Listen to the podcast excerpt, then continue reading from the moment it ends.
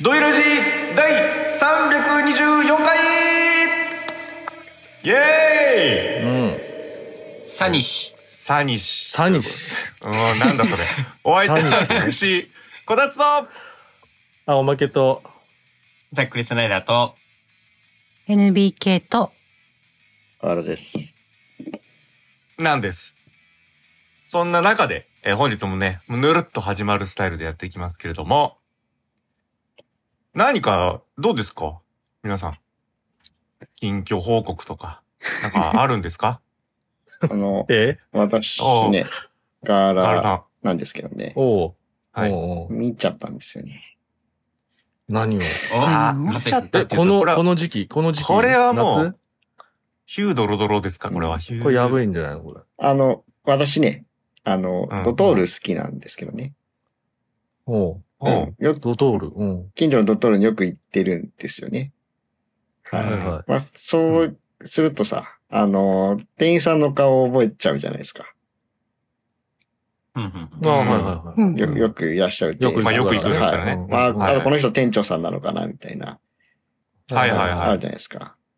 うんまあまあ逆もしかりみたいなね。こちらも覚えられるみたいなね。う。うんん。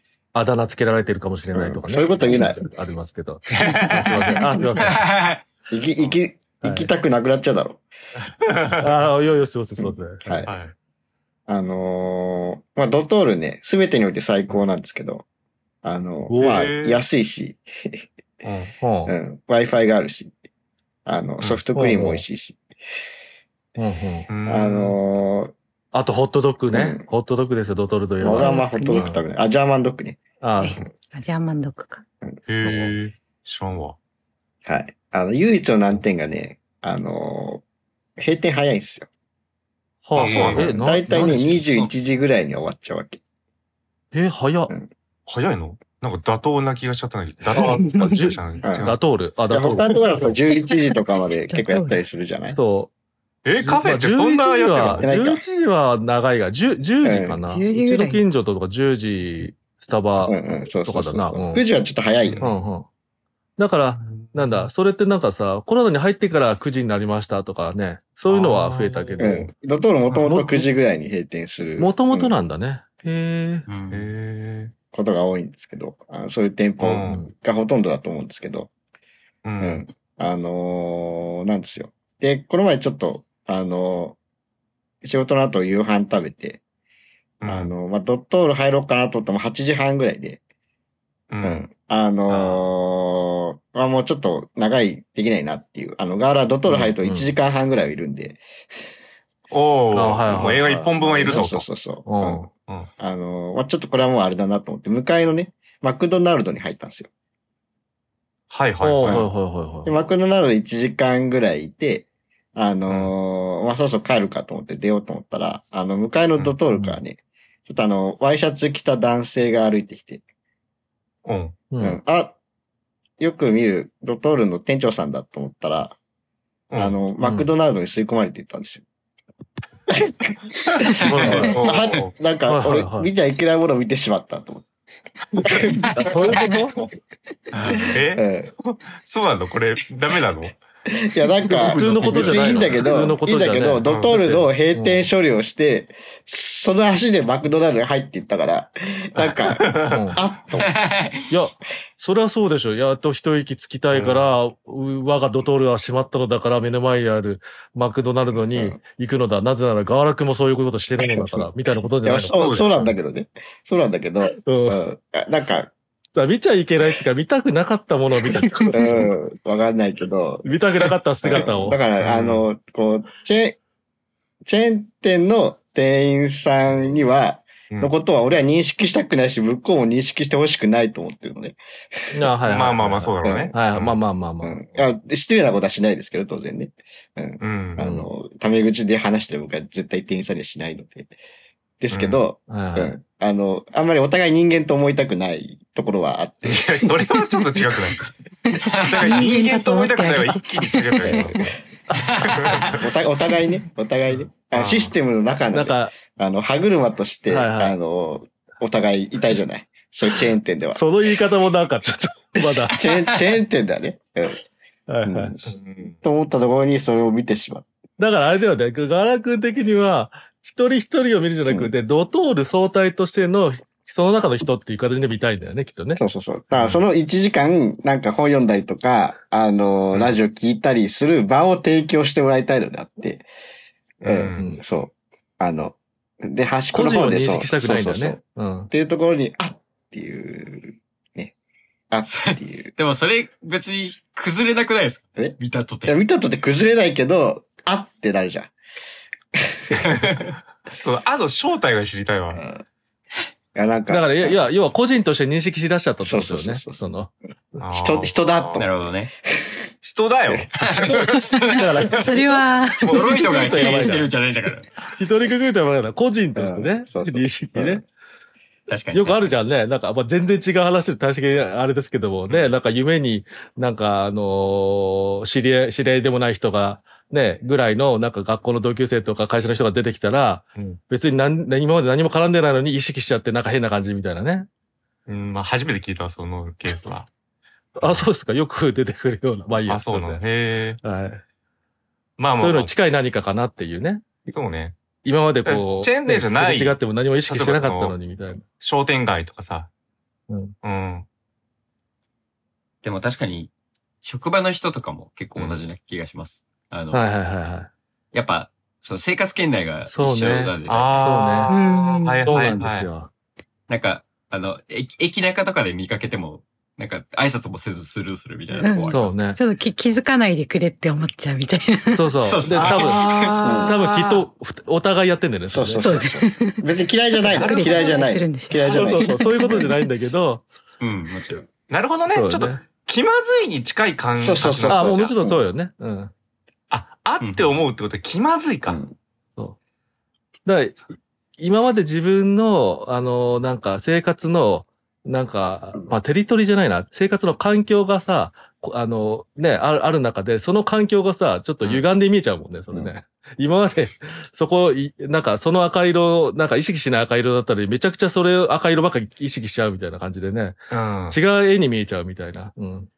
あー、あるなー。あ、それ、ちょっと全然ケース違うけど、うん。俺、大学の時にやってた、あの、アルバイトで、まあ、レジ打ちとかするタイプの店員だったはいはいの。はまあ、アパレルだったんだけど、い。うんで、そこで来てくれる、もう、いつももう個性的なバンダナ、バンダナしてくるあはい人はっいてなかなか珍しいと思うんだけど、うんうんうんね、男性の方、うんえ、指抜きグローブとかされてる方ですかあーじゃないです。そっち系じゃないね。どっちかというと、俺見た目的には、ラーメン屋の人っぽいなと思ってて、はあはあはうんだからああー。これラーメン職人的な人が、よくここ来んのかなと。で、アアパレルなんだけど、一応ね、あの、業務的、あの、携帯的なアパレルなんだけど、まあ、お菓子とかも置いてあるわけよ。ほお菓子とか、うんまあ、だから焼き菓子的なものとか、はいはいまあ、あとなんかちょっとライフグッズ的なのも置いてあるわけよ。そのお店はいが。はいはいあーはいはいはい。そなんれかはこういうのを結構買うタイプの人で、うんまあ、ちょっと大体て、どういう店舗が想像できたと思うんだけど、まあ、とにかくそこに来る と。で、めちゃくちゃよく来んの。だから俺も、頭の中では、ラーメンマンって呼んでたもんね、もう。よくわかんないけどう。。あだ名、あだ名つけるな。 あだ名、あだ名はつけられてるよ ね。あだ名はつけられますよ。あだ名問題は別だ、ま別の話だかあら別だけど。ね。別だラけーメどンマンも。がいたんだよ、そうん。う。で、まあ、多分この辺も結構界隈にラーメン屋あるし、うん。これはそうだろうなと、踏んでたわけよ。うん。したらもう全然関係ない日ね。俺、秋葉原行って、もうアニメショップとかでさ、もうなんはいかはいグッズをいろいろバンバン購入してた時よ。うん。パッてそこの店員さん見たら、ラーメンマンなわけ。で、しかも、バンダナしてんの、普通に。あ、これ日常的なやつと思って。あで、やっぱアナーキグローブ系の人だったってことあ、さっきグローブ系の人だな、それって。違うでしょうんえ、ガガールがいたらそれまあまはあ、あの、80年代ぐらいのオタクの人がよくしてた。結構、バナナバンダナ、ジージャ俺ン、アナッキーグローブみたいな。あ、じゃあごめんなさい。えっ、と、その、そうでしたってことですね、これ。俺、格闘系のこと言ってんのかと思って。あそ そんないや、そんな、ただの狂人じゃないか、そんな。それは狂人だよ。ファッションセンスとかの問題じゃないてきよ。たらね。はいはい。いや、だからもう、知らず知らずのはういちはいはに、いその、レジ、レジの、ね、あの、打つ側と、あの、待ってる客側の関係性が逆転した時の、あーっっていう顔合わせた時の気まずさ、あーしかも絶対にこの店舗で働いてるって知られたくないような、結構まあ、あのギットギットの店なんですよ、そこが。ギットギットの店っていうか、ギッうんトギット、うん。あーもう、 ラーメン屋に近いじゃん、じゃあ。そうね。壁に燃えドーンみたいなさ、そういうタイプよ。まあまあまあまあ。へーはいはいうんだからまあ、こっそり、こっそりではないのかもしれないけどね。うんまあ、俺はこっそり入ってるぐらいの気持ちなわけ、お店に。ああ、なるほど。気まずさがすごかったよ。うん。後に、次は今度こっちのまたおしゃれなアパレルの方にその方来るわけですから、うん、気まずかったねっていうのあるんで、これもしかしたら、ドトールさんね、あの、お閉店した後、そのマック入るじゃん。マックのシフト移管によっては、マック側の人が出勤前にドトール行ってる可能性もあるよ、こうれ。ん。そうなんだようね。ん。 そうね。あるあるね。それはありそう。これ互いにやってるっていう。 そうね。だからむしろこう契約してるかもよ。ちょっと出勤前、うちのあのマックマックのもの、何人かそっち、あの、よこしますん で、お宅もちょっと何人かこっちの客に、みたいなさ、取引されてるかもしれないじゃないですか。そそんな必要あるのか、そ れ。選ちょっと選ばせて、選ばせみたいて。な感じ。そうそうあうん。ちょっと盛りや上が る必要のない2店舗。 お互いが頑張っていきましょうよ、つって。あ。うん。なんならライバル視してるかもしれないじゃないですか。いや、いろいろあったかもよ。ものすごい悪口言い合って喧嘩し合った仲かもしれないしさ。で、和解してさ。じゃあ、 ちょっと、お互いの店舗の店長は、こう、通うみたいにして手打ちましょうか、みたいなさ。そのやりとりを、ガールさん目撃したのかもしれないです よ。もう、もう手打ちした後だと思う。そう、手打ちした 後。手打ちした後うん。そのワンシーンをね、はい覗き見た。あええ。勝手にストーリーを今作りましたけどもね。小田さんでも分かってんじどういうゃこん。とし知ってたじゃん。ゃん、その感覚。俺が言いたかったことが。そう、だから気まずいっていう言葉が出てきたことによって分かった。うんうん。うんうんあ、そういうことね。うん。人間だとか言ったからさ、う人間だよっていうとこはあるじゃん。そううねん。あの、なんだっけ。アクションがなくて、あの、理由付けだけ言われ たから。そうそみたいなう。感じだね人間だとは思って接してたよ、今までお客さんいと。やいや、人間だとは思う、あの、うん。フィ、フィロソフィカルゾンビとして接してたから。哲あ学ー的ゾンフィロビ。ソフィカルいや、やめ てよ。別の話になっちゃう。うんそれ全然別の話です。あのー 黒沢清のリアルという映画をご覧ください。うんすいませんうんあれでしか知らないです。でもうんあ哲学的ゾンビそうそをう。そうそう。概念としてじゃなくて。哲学の思考実験ですからね。そうでめすちゃねくちゃめんどくさい話になります。クオリアとかの話になってますんでね。ええなるほどね。という感じでございますね。はい。はい。ということで、本編行きましょう。本編ですね、これもね。うん映画の話していきましょう、暗い映画愛このコーナーは世の映画好きに知ってほしい特別な思い入れのある旧作映画をリスナーの方にプレゼンしていただき、その映画を映画凡人たちが実際に見て、褒めたり褒めなかったり、いろいろ本音で語ってしまおうという、なんとも身の程知らずなコーナーです。はい。ということで、今回ですね、あの、紹介していただいたのは、えーラジオネーム、サハルさんからいただいた作品でございます。サイダーのように言葉が湧き上がるです。で、あらすじお願いします。 2020年日本映画。俳句以外では思ったことをなかなか口に出せない少年チェリーはある日、アルバイト先のショッピングモールで見た目、ショッピングモールで見た目のコンプレックスを抱く少女スマイルと出会う。二人は SNS を通じて少しずつ言葉を交わしていくが、というお話です。はい。ということでした。では、テンション聞いていきましょう。えー、こたつそうですね。あのー非常にこう若い、若くて青いっていう感じのね、あの作品なので、まあちょっと本当におじさんになってしまった私にはね、いろいろともう忘れ去ってしまった感情盛りだくさんなんですけど、なんか、響く人には響きそうだなっていうね、感じはしました。おまけさん。お、はい。 そうですね。あのーそういう非常に若い、あのー感じの、ね、あのーお話で、青春演歌で、そうですね。あのー私もちょっと、そう、もうだいぶ昔の話、まあ、昔の話ですから、私にそういうのがあるのかは別ですけどね、また ね。あの、あれですけども、はい。まあそういう中で、まあだからそういうのでちょっと、あの、ちょっと気恥ずかしくなるのかなとか思ってたんですけど、うんあ意外となんかバランス感覚すごく良くて、うんなんかとても、あの、素直にストレートに、あの、いい映画だなって感じで見終えることができて、とても良かったです。本当に夏らしい感じで。はい。うんはい。ざっくりスナダーさはい。まあ、やっぱり、あのー伝えたいことは言葉にして伝えないと伝わらないなとうん。感じております。ん。うん。はい。NBK さん。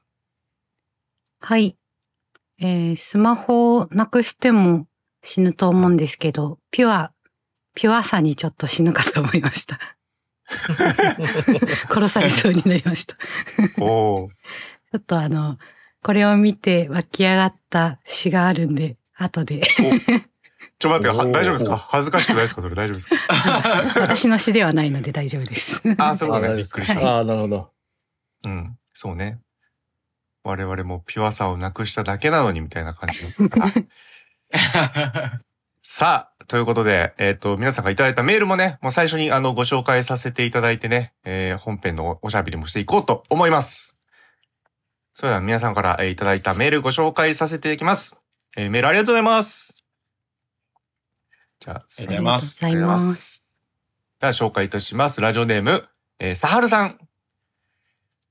リクエストを採用していただき、ありがとうございます。こちらこそありがとうございます。ありがとうございます し。ます。えー内容は内気な少年チェリーと前歯にコンプレックスを持つ少女スマイルのイオンモール。かっこ、劇中では別名だが、どう見てもイオンモールを舞台にした、ひと夏のボーイミーツガールもの。という非常にシンプルですが、イオンモールを舞台にしてるのがミソ。俺みたいな田舎者にとってイオンモールはアトラクションそのもの。正直なところ、ディズニーランド以上です。だって何でもあるやん。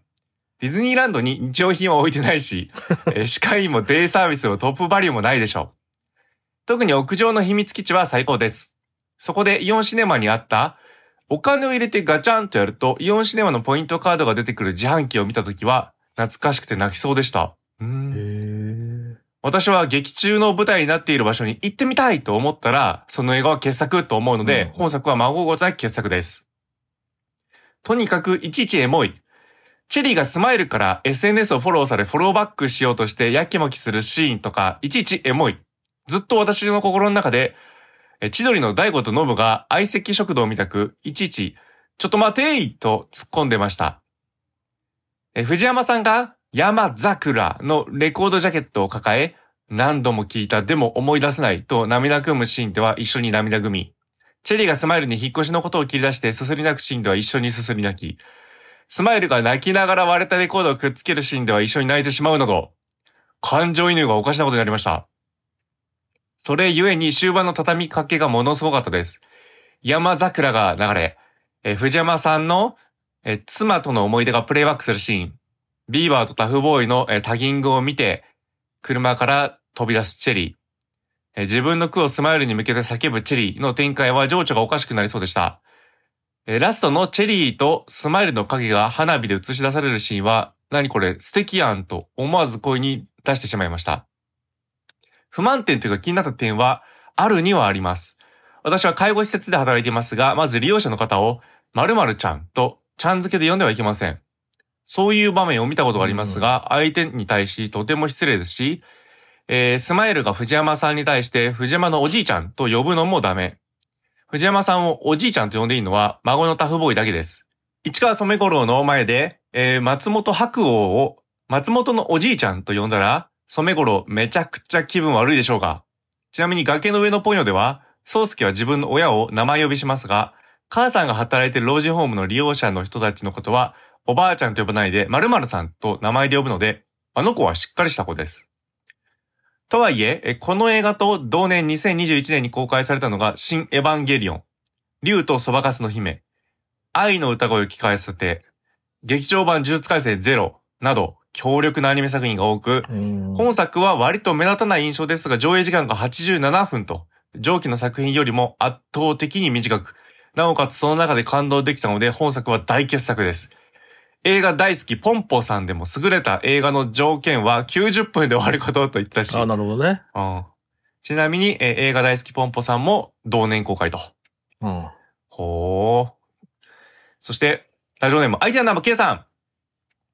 公開時には劇場で、そして今回は配信で見直しました。2021年夏、登場人物と同じようにマスクをしながら映画館で見たのが、たった2年前なのに懐かしくなります。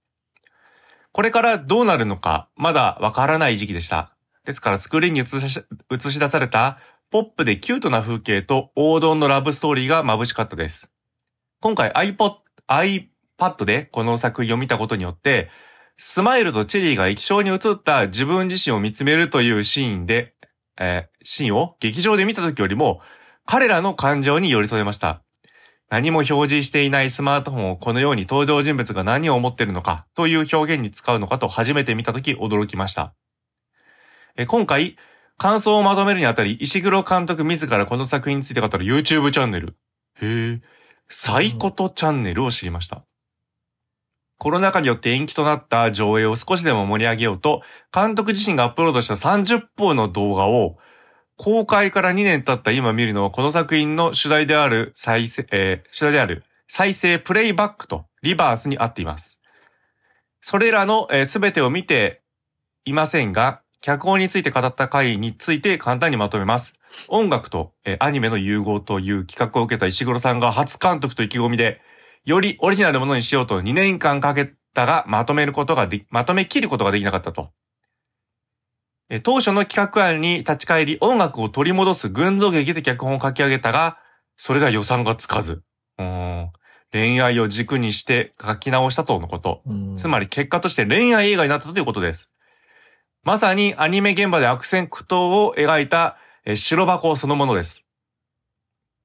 それでも作品を作るのだという監督の思いが、えーラストのチェリーが盆踊りの櫓の上でスマイルに告白するシーンになっています。初めて見た時には、このシーンが一番アニメをしていると思わせる動きの表現でした。まさかそれを監督自身がモデルとなって作画に落とし落とし込んだと今回知りました。諦めないという気持ちがこの作品が詰まっているから、あの時皆がどうしてよいか分からなかった時に、多くの観客の心を掴んだのでしょう。そして今でもその思いは見ているこちらに伝わります。うん、ということで、うんえ皆さんメールありがとうございます。ありがとうございます。ありがとうございます。ということで非常に感情のこもったね、ちょっとメールをいただきましたんで、うん。でうん。皆さんもちょっとサイダーのように言葉が湧き上がってくるんじゃないかと思います。いかがですかあのーざっくりスナイダーですけど。はい。まあ僕も、こう、思い入れが湧き上がりましてですね。おお あのー、サールさんが、うん。イオンモールはアトラクションそのものとおっしゃってるんですけど、うん。僕あのー、10年水泳やってたんですよ。水泳おーはい。うん。で、その、水泳やってたスイミングスクールが、うんあの、当時はジャスコと呼ばれていたんですが、ははははいはい。あの中に、その中にあありまして、へえ。うんでイオンの前だなおねかつ。イオンの前。あ、そうです、そうです、そうです。な、呼び方ね。うん。そうです。イオンの前の呼び方ジャスコ。うん。あのーそこの、水泳のコーチが私の母だったんですけど、ええええへえ。はい。えそこでえお初めてお母さんと出会い。なんで初めて。 東京を超えたね。感じで。うん違う違う。違う。逆、逆よ。はい 逆よ。はい。うんは君だい。けまあ、I love you first な感じですね。うん。あの、家族全員、まあ、そこの水泳、スイミングスクールで水泳習ってたんですけど、あ、そうなんだ。はい、あの、兄弟も含めて。うん。で、やっぱ、ね、あのー少年にとってはやっぱり、そういうショッピングモールって、やっぱり、本当夢の国もうそのものだ。なと。あのーね、レインボーハットってね、今あんま聞かないかもしれないですけど、あの、アイスクリーム屋さんがあるんですけど、うへんー知らない。うん。そうそこでアイスを買ってもらって食べたりとか、あうん。あとはやっぱり、その、もう、階段とかのね、あの、手すりとかがもうあるだけで、そこは、あの、僕にとって、やっぱ少年の時の僕にとってアトラクションになるのあ。ああ、なるほどうね。ん。そうなんです ね。なんか頭の中で、こう、舞台を空想して、まあ、ここをよじ登って、うんゴールにたどり着くみたいな遊びをしてたりとか。うん。で、なおかつ上の階にあった美容室で髪切ってもらうとか。うんあ何でもある。あ。うん。そうなんですよ。もうほとんど、僕の少年期はそこで過ごしてたんじゃないかっていうぐらい第二のホームだったんですよね。すごいね。へえ。そはっいか。だからなんか、すごい感慨深いものがやっぱありましたね。いわや、あ、だなからる本ほど当ね。に、そう、あの、おまけなんかって逆にこういう、あの、大型いモールショッピングモールってことがあんまり馴染み、今もそうだけど馴染みはないんで、うん。まあまあまあ、うんいろんなね、ものがお店とか入ってるとかは、もちろん分かってるんだけど、このね、あの、今ざっくりくんが言ったように、え、まさか、このスイミングのプールがあるなんてとも思ってなかったし、うんあの、うん 今回の、あの、お話のね、あの、勤め先っていうかあれである、え、デイサービスとかもこういうとこ入ってんのっていうのはちょっと、あの、新鮮な驚きでした。まあ、ある人たちにとっては当たり前なのかもしれないけど、 なんうか、んそう、あ、ショッピング、モールの中にデイサービスとかもあるんだっていうのは、ちょっとね。いや、これ面白いよね。うん。なんか、うん俺、今聞いて思ったけど、そんな地域にね、こう根ざしてるっていう感覚を俺、味わったことないから、やっぱりうん遊びに行く、うん本当。に、あの、テーマパーク感覚でしか捉えたことなかったけど、うん。そこに住んでいる人からしたら、やっぱりその、もう地域文化そのものじゃん。うんうんうん。やっぱ、ロメロがさ、い、ねえけ、あの、あちょはっいはといはい恐れてたさ、モールの世界観とは全く違くてさ、うん。はいはいはい。単純にその地域が、そこに集約されてるっていう感覚なのね、モールの中にギュッと。うだんうんうん。うん。から人間のちゃんと営みが見えるじゃんっていうのを、そうね。今改めて思って、うんよすごいんだな、モールってって、なんかちょっとね、モールの近くに住みたくなりましたね、俺。おー NBK もやっぱあの、イオンじゃなくてジャスコとか、イトーヨーカドーとか、やっぱり頻繁に行ってたタイプなんですけど、今もやっぱメイコとかたちとモールによく行くんですけど、まあカルチャーセンターとかも入ってるんで、結構あの、あーやっぱ地域に根ざしてて、村みたいな感じですもんね。やっぱああいう祭りごとみたいな、その中だけでねうん、こともやりますしね。うん。うん。あ、そうだよね。だって今回も結うん局、盆踊り大会やるんだから。うん。うんねえ。そうか。いやと思ってあれびっくりしましたね。なんか、思神って社たの境内とかじゃないんだっていうね。そう思でっすた以ね。上それはびっく10り倍の規し模のお祭り。た そうそうそう。あの、もうちょっと小規模かなと思ったらでかかったですね、結 構ね。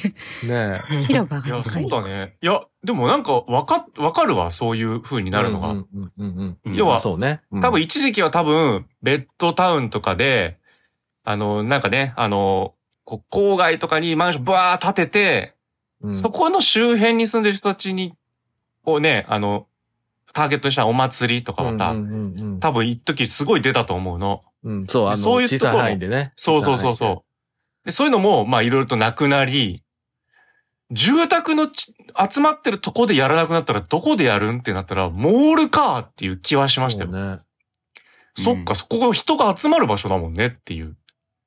何でもあるもんっていう。そうね、何でもある、すべての人が集まるっていうね。そうだよね。だから、何でもあるから、デイサービスとかあっても、何かあった時に困らないみたいなね。 うん。ああ、なるほどっていう。そうだよね。だなんか、ね去年だっけ団地の映画とかも見たけど、うんうんうん。ある種団地だよね。そうね、団地自体もそうですねもともとは、その、なんだっけ、あの、建物だけの話じゃなくて、うん。あの、密集した、あの、何棟もいっぱいある団地があるから、そこ自体を新しい町とか新しい村ということで、えっ、と、大きい団地は、えっ、と、そういうショショッピングモールみたいなのあれじゃなきないけど、えっ、と、商店街みたいなものもくっつけた上での計画だったりするので。あ、あるあるある。そう。うんで、要はだから、そういうのに近い。だから、それの、えっと、住居が、えっと、地域バラバラだけども、うん。あの、そこの地域をまとめるという意味では、えっと、うんその地域を団地化、あの、広く団地化させる、あの、要になってるものが、今、ショッピングモールなのかもしれないね、そういう。そうだね。それっうん。ていい戦略だなって今思ったわ。うん、うん、うん。うん。地域っていうコミュニティがひとまとまりになる、なんていうか、まあ最小限のなのか、まあそういうつながりを感じさせるものになるしね。そうね。ううんん。昔はやっぱ個人商店みたいなのが潰れてって敵対視されてたものじゃん、やっぱ。まあ、そうね。だから、そのふ二つは、こう、いろいろあるはあるんだけど、まあ最終的には、結局そこたちに住む人たちが選択するっていうことでいくと、こういう風になっていくよねっていうのはし、まあ見えるよね。うん。うん。し、消えたと思ってるような、その、ね、要は、えっ、と、近隣住民というか、うんまあ、うん町、村の人たちとの交流みたいなものも、このモールが担っちゃってるんだから、うん。もう全然、あの、なくなってないっていうね。役割がちょっと移っただけで。まあ映ったな、まあ映るときは、うん消えちゃうの部分もあるのはしょうがないまなあってそうねのもいろいろあるんだとはからね思うけどっていそこに、まあノスタルジーはあるけれどもう、ん。うん。まあだかでらも、うんそうだよね。そういうところが、さっき、あのね、え NB さんのみたいに、やば、あの、なんだ、えっ、と、カルチャースクールとかもあるとかっていうことでね、行くと、こうやっていろんな文化自体で繋げてるし、で、今回もね、ああれはデイサービスの中で、あの、こう、の、えっ、と、なんだ、一つの催しとしてやってたけど、もうまさに、えっ、と、もうモールの中をぐるぐる回って、モールの中が世界、うんモールの中が街ということで、その中で、こう、俳句を、こう、読みに行くみたいなうんね。もう、そうそれが面白かったあ、です、ね。なるほどなっていうね。うん。確かに銀行って言うんですっけうん普通はあのうん寺とかに行ってね、やることですもんねそうそそうれをシそョッう。ピングモール内でやるってというか、そうだよね。ほんで自然の風情とかを探しに行くっていうので、まあ、ね、普通は外歩くのに、そうだけでも、モールの中歩いて、でもモールの中だけでもそういうものを見つけれるよみたいなのは、もう、うんもう、そうだね。モールがもうイコール世界にでなっちゃうというのは面白いね。うん。いや、そうだね。確かに、あのーね、その、要は、ちょみんなが、吟じてたと こ、吟じてたっていうのかな。 うん、は俳句を読んでたとこ 違ろう。かうん読んでた。あの読んでたところ。あそこの空間確かにベンチとか置いてあってさ、うん。まあちょっと休憩したりする人がところどころいるよ、みたいなうん。感じだけど、もう俺とかも、あの、あの空間を横切ることすらないしさ、座ったこともないぐらいの感じなの。ああ、はいはいはいはうん、なんか、ん何の空間でもないっていう認識だったんだけい。ど、そうね。あそこにこう座ってさ、何らかの、まあイベントというかさ、なんかそういうのやってんだっていうのがすげえ面白かったね。うんうんうん。そうね。うん。あーそうだ。なんか、ショッピングモール、すごい身近だったな、自分、今考えると。身近なんだうんうんうね。ん。はい。もう多分何十年もの。そうね。まあでも。人生分の、ね、うん。付き合いあるなっていう。そうだね。がある一定の世代からのそういうモールが中心にになっている地域に住んでる人はもう完全にそういう人たちになってるね、きっと。完全にそうだろうし、だからもう完全にそうな人が、ロメロのゾンビ見たら何ってなるよね、きっ と。まあまあでもあれもね、なぜあそこの中入るかって言ったら何でもあるからだしね、みたいな。まあまあ、そうね。 そうね。あれもまあ世界であり街であるっていうところは似てる、似てるけど一緒なのかもしれないけどね。みんなまあでも人間だよってね。そうね。 あっちはもうちょっとこの消費社会とかの象徴だったけど、うんもうそういうものでもないよね、みたいなね。そうそうそう。感じ危で機感を抱くものではないよね。うん。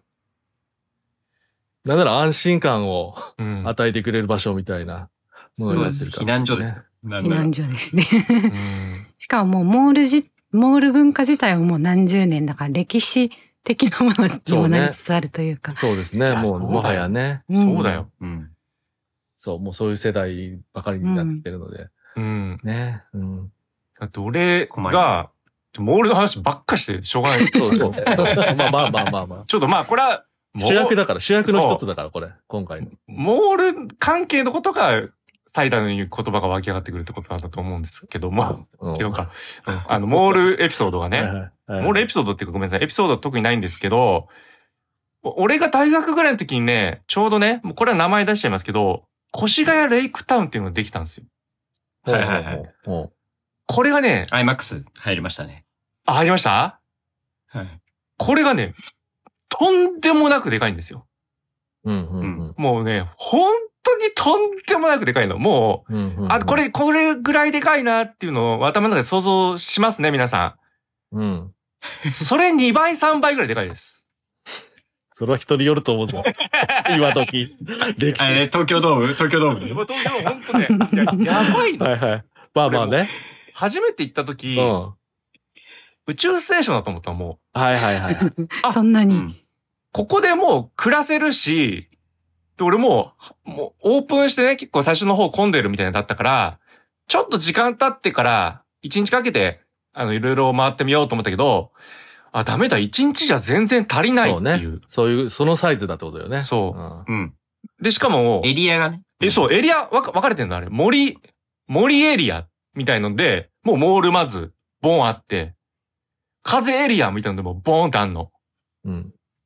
もうそれ、同等サイズのでかいやつが、もう、そもそもでかいのに、もう2個あって、うんうんうん。うん。いやいやもうこのペースだったらもう2日3日はかかるわっていう。うんうんで、なんかちょっと、ちょっと経ったら、また3巻目もできて、うん。なんかアウトレッへー。ト缶みたいな感じで。ああ、あもうね、成長してってんの。もう増殖してってんあ、うの。んうん無理よ、あそこはもうん。う。やばい ね。これはモもーうルどはんどんどん生き物で増すから殖して、ねそ、う街を飲み込んでいく逆にみたいな。モールが生きそう物そうみたいな。そういうモンスターにな っていく。だって、うんな、何がすごいかって、あの、空港でしか見たことない横に流れるエスカレーターあるんですよ。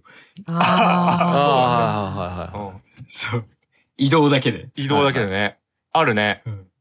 いや、だそかんぐららい、でかい。あそこは、確かに近くに住んでたら、まああそこも本当もう都市ごと開発した感じなんで、まあ、うん。うう。ん。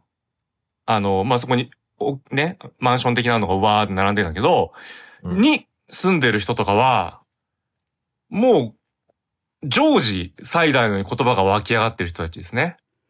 うんまあ、そうなのかなわかんないけど。うん多分主学軸が校とかで、そうなんか、ね、習字書いたよとか、そういうやつも掲載される場所はモールですよ、きっと。ああ、なるほど。そうだねい。ろんあもーうそ地れ域はあにり根ざしてるでしょ、いろいろと。 うんなるほどね。うん。あって思ってね、ちょっと、まあそこはなんか羨ましく思いましたね。これが。悪くないなっていう。うん。はい。あの、皆さんご存知かわかんないですけど、ショッピングモールが廃墟化した場所があって、まあ今は復活を遂げてるんですけど、うんうん仕事で行った超巨大ショッピングモールがうん、廃墟になると、ちょっとまた別の怖さがあるんですけああ、ど、やばいよね、それ。あはの滋賀県にある某うショッピングモール、まあ仕事で行ったんですけど、一旦クローズして中を歩いたんですけど、まあ、すごいですよ。 廃村化みたいな感じの、うんうんう。うんまあんちょっと別の話になっちゃいますけどね。ね、実際にテナントを入れずにもう、住宅化した方がいいんじゃないかぐらいな。そうですね。そのぐらいの広さだし。うん。まあでも住宅にすればテナントも入るってことなんだな、これ人が来るから、ああ、そうだそうだねね。確かに。そうね。うん。い今の多分建築の発想がそうなんでしょうね。その、でっかいマンション建てるかってなった時に、じゃあうん1階にはコンビニ入れて、うん。美容。室入れて、みたう。いな。うんん。うんそういう感じになってってますよね、し多分思考が。そうですね。まあ、低そ層階はこが基本になってて、そのサイズ感で変わるって感じだね。う。うんそうそう。だから、団地がまさにそうで、団地がだいたい1階部分繋がっていくと、こう、商店街みたいになってて、みたいな、なだったからね、昔。へうえ。ん人って面白いね。人って面白いっていうか、あれなんだけど。ううんん。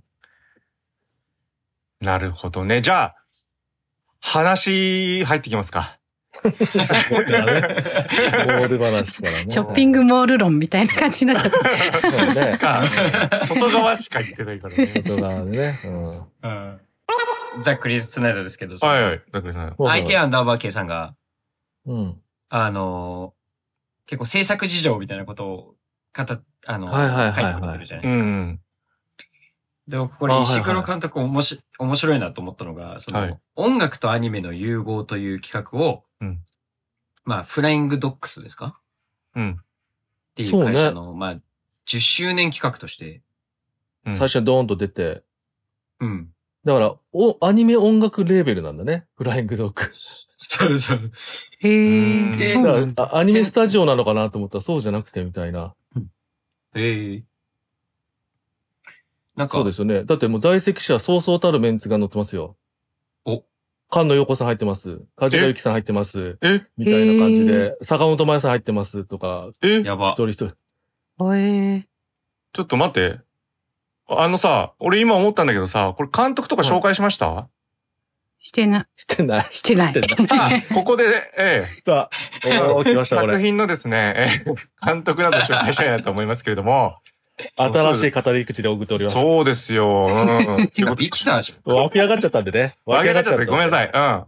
監督がですね、石黒京平さんでございます。うんはい。で、さっきちょっと説明もありましたけど、まあ、フライング、ね、ドック10周年を背負った監督さんでございまして、アニメ作品としましては、おこれは公開されたんですかちょっと待ってくださいね。えー、ネットフリックスで配信されている、ブライト・サムライ・ソウル。ああ、ブライトって、あったね。そういや、ドラ,、うんドラマがね。海外ドラマで。海外海外ドラマじゃない。映画か、あれ。映画ありましたけども、多く、多くと人間が一緒に住んでるみたいなやつでしたっけね。見てないんですけども。そうね。それそれとの関係があるんですかあるんですかね。うん。うん。あの、確かに、あの、盗賊から足を洗おうとする多くの雷電はとかね、多くがまた出てきたりしてますんで、なんか関係があるのかもしれません。っていうね、やつをやったりしてますよ。はい。はい。で、うんえー、まあ、脚本。うわあ読めない。佐藤大なんだか、広志なんだか、勝なんだか、えー、っと、大ですね。佐藤大さん。で、脚本が佐藤大さん。うんで、主題歌、挿入歌、えーネバーヤングビーチうん。さん、大貫妙子さんうん。とか。ね、です。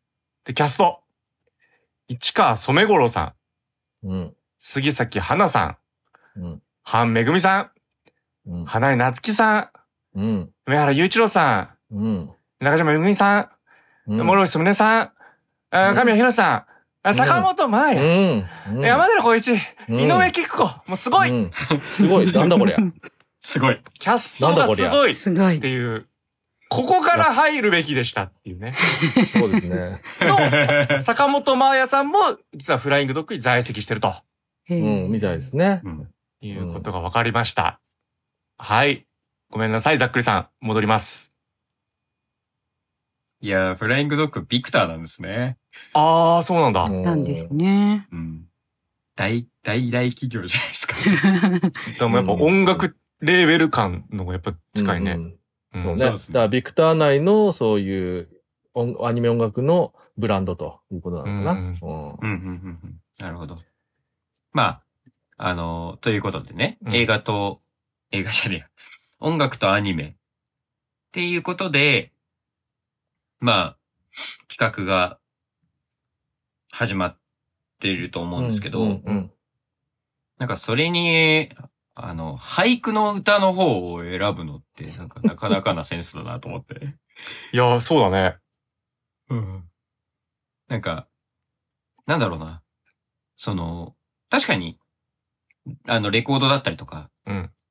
その、うんまあ音楽にまつわる話というか、は、ずっとしてるんですけど、うん。はい僕の中であんまり音楽映画っていう印象なくて、確かにそうだね。うん。そう、なんか、それがなんかすごく、絶妙なバランスで、できてるなって思うし、うん。だから逆に、逆に、それでよく女子になったんだなっていうねい。や、俺もそう思った。今聞いてて、 確かに。あれなんでこれって企画、まずいろんなものが通んなくて、これ OK になったんだっけってなっちゃったもん、今。 そう。うんそうですよね。しかもなん か、なんだっけね、あのー、相手穴場健さんもそれで、えっ、と、書いていただいてる、当初の企画案に立ち返り音楽を取り戻す群像劇で脚本を書き上げたら、それは予算がつかず、あの、恋愛を軸に書き直したことでってなったってことで、それはわかるけど、あの、ねえ、俳句、 俳句にな書き直したってことがどうな、ど、どのとこで、どう転換されたんだよっていうのが。だからこれはやっぱ、俳句を布教する委員会的なところが、予算出してくれるじゃないですか。あ、そんなうんまあ、な、なくもなさそうな、ちゃんと見てないけど。うんなるほどね。うんなるまあほど。でうん、デイサービスとの絡みと、みたいな、そうね。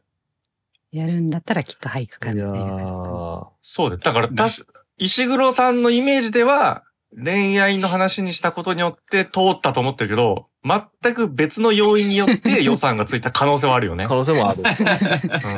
うんうん。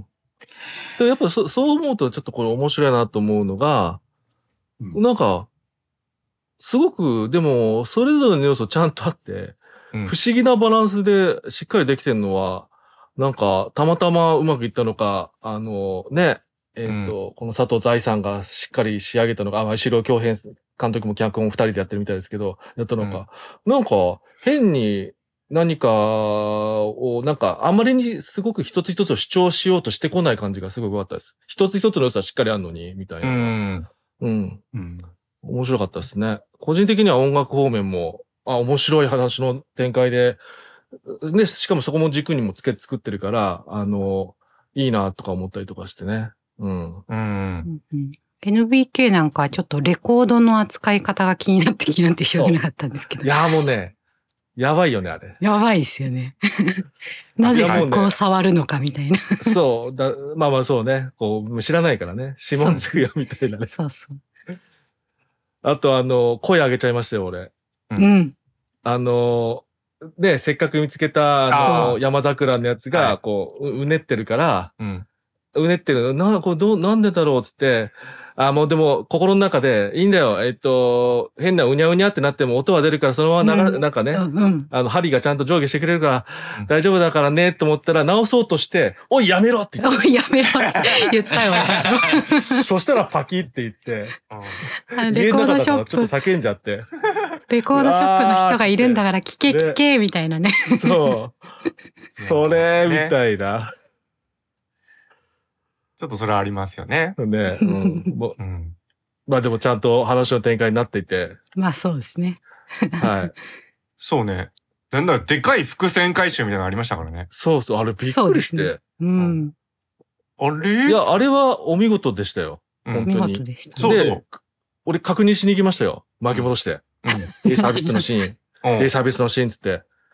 ちゃんと映ってるし、なんなら2回ほどちゃんと、えっ、と、それを大写しにするカットが2回あったんですよ、ちゃんと。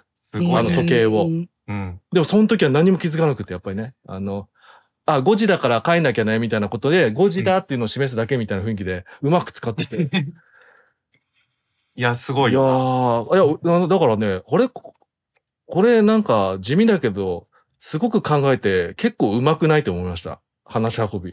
そうね。うだんからあの、レコード確かにあの、見つかった時にずっと違和感だったもん。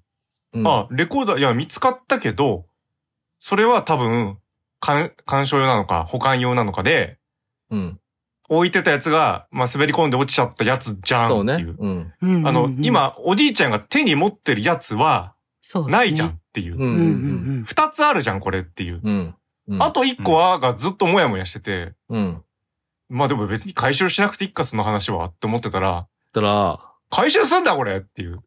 ね、うななぜショッピングモールで探してるかっていうね、ん。うんすごいとこですよね。そうだね。ショッピングモールで正解だもんね、それね。うん。 うん。ああ、なるほどね。だからその、レコードの扱いにハラハラするところもきっ と伏線なんでしょうね。あの、バキをやるってい う。そうね。そううね。ん。確かに確かに。そうね。あと、はどうですかあ、あとね、ちょ、一個だけね、うん。私結構こう、なんか、え、それはさすがにっつう、これ一回飲み込もうとしたところがありまして、はい。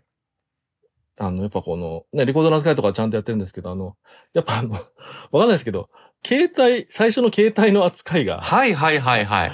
さすがにあの、同じケースとかじゃないから、 うん。取り違えてっていうのは、若干無理があるなとは思ったけど、そこは飲み込みました、みたいな。私はね、飲み込めなかったです けど。だってもうさ、あの、なんて言うんだっけ、あのね、単単語帳みたいな大タ時イプ期のですね。体磁器も挟んであって、あれ、触った時点でもそうなんですよ厚差が違いそうですもんね。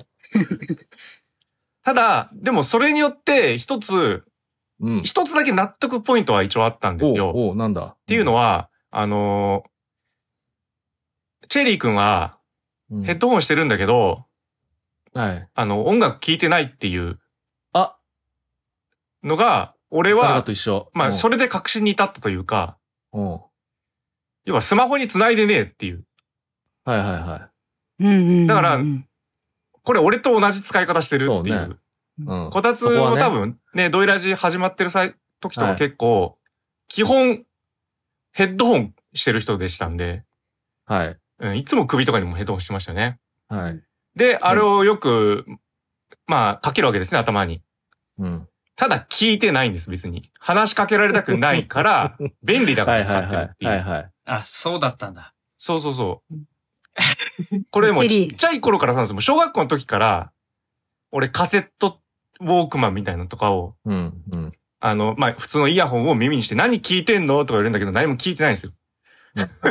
っていうのうはん、確信に至りましたよね。あ、こいつ、繋いでねえんだ。だから亡くなったこと気づいてねえんだっていう。うん。うんうんでテリ、ーが外見た界のことを時シャットアウトしてるから、なんかいろんなことに鈍感みたいな。うん。そっち側はわかる。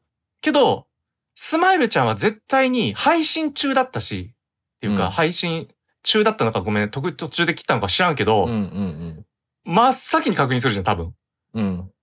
うん。ここの取り違いは発生しないなーっていうふうには思ったね。うん。なのでちょっと、スマイルちゃんだけ、もうちょっと、もう一味欲しかったですね。そうね。うん。マスク忘れちゃったで、そんぐらい慌てましたよっていうのの、まあ、表現ではあるんだけど。まあ、でも電話すればいいしね、それ。本当にすぐ。まあまあ自分ので。うんで多 分、なくした時って、誰かに、あ、ちょっとあの、スマホの追跡やってって頼むより、まず電話するよね。うんそうね。まあ、なんだ。そうね。うん。うん。で、まあ、取りに行くのが自分が嫌だったら、まあ、ちょっと別の人とかわかんないけど、まあ、どっかに届けられてる可能性あるしね、モールの中だし。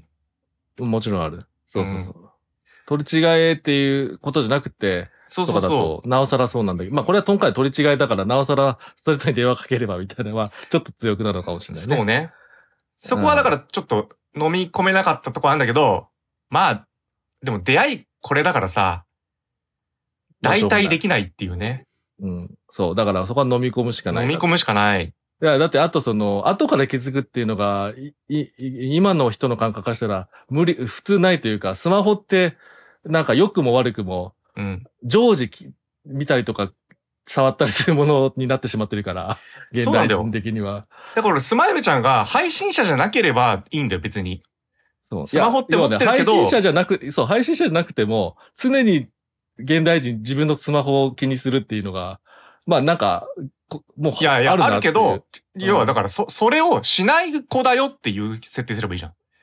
持ってるけあーそうどね、全然使わないし、とか。うんうん。うん。なんか本当に飾りでしかないんです、スマホは、みたいなね。うん。だから、何も、だから、あの、ススマイルちゃんの方も誰ともコミュニケーション取らないんです、みたいなう。ん。そしたら多分タイプ同じになっちゃうもんね、そしたらね。そう、同 じの。そうそうそう。まあいろいろごめんなさい。考えた結果、こうなったんでしょまあでも、それを分かってて飲み込んだんでしょう、みたいな。あの、そうね作り手もね、だって分からないわけはないからね。確実にここはね。はい。う。はい。っていうね。はい。まあそこだけ飲み込めば、まあ、よくできてるなと思いました。はいはいはい。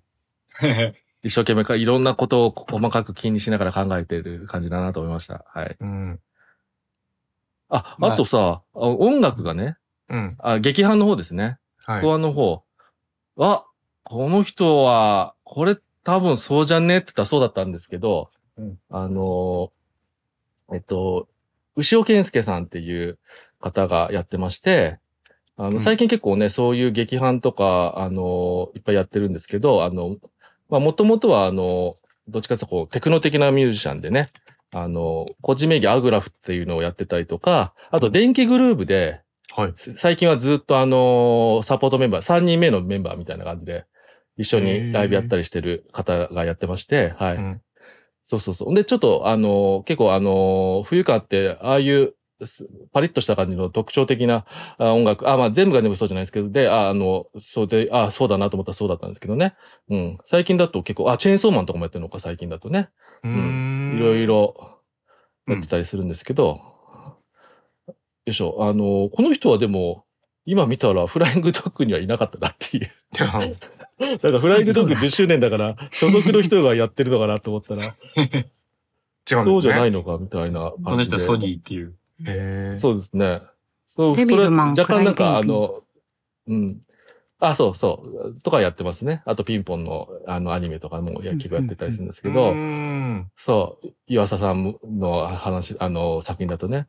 そう、そうなんですよ。だからね、ちょっとね、こあの、10周年にしてるけど、企画的に大丈夫なのかってね、思、思いました。あの、全然どうでもいい話なんですけど。おーなるほどね。ははい。いはい。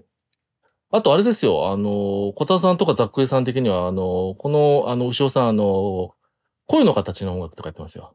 おうそうですね。リズもやってますね。ギギズモあ、リズ、リズと青い鳥もやってリますズと青いあーそうなんだだから、こういうタイプの、あの、なんだろう、あの、そういう高校生とか描く映画とかは意外とね、あの、合うようなタタイプだったんだなっていうことがね、いろいろ見えてきましたね。うっーんていう感じもありますね。うんはい。なるほどね。へえ。そうだからはいざっくり的には結構注目しているうん。方うです。ん、うん、うん。なるほどね。山田直子作品と相性いいんでしょうね、多分。そうだね。どっちもそうだね。うん、へえ。じゃあまあ、あと、音楽ネタの方いきますかね。じゃあ、音楽ネタ。はこれももう皆さんね、もう、聞いてすぐわかると思うんですけど、うん、チェリーくん、うん。名前ユイなんですよ。はいはいはいはい。わざわざ男の子でね。はいはで、これは、んユイのチェリーって曲がありまして、うあーんー。もう全然気づかなかった。で、まあ、え SNS とか、それで、まあ、要は恋愛歌なんですよ。はいはいはい。指先で送る君へのメッセージなんですよ。はいはいはい。といなるほうどシーンであり、はいはい。えースマイルちゃんの方は、はいはい。一緒に所属したやつがジュリとマリとなんですよ。なんで、ジュディマリなんですね。おーで、主あー役の子が、名前ユキちゃんなんですよ。でジュディマリのボーカルなんです、普通に。そうだ。そっ か。本当だ。確かに 本。当だ。全言われ然、ないと気づ何かない三姉妹でジュリ割りをえーそうそうで、夕暮れみたいな曲があって、そこはいで、はいはいはい笑顔がどうって歌詞が確かあるんですよ。ジュディマリも。へえ、あ、うんうんなんだ、うそん、そんなインスパイアでできてるん気だ。づかなかった。。そうそうそうう。で、で、その夕暮れの俳句に、フライングメックって入れてるんで、これフライングドッグも意識してるのね。だかああら集大成よくで10きてる周な年ですよ。ドーあ、ンあれ、よくできてるの。あ、よくできてる。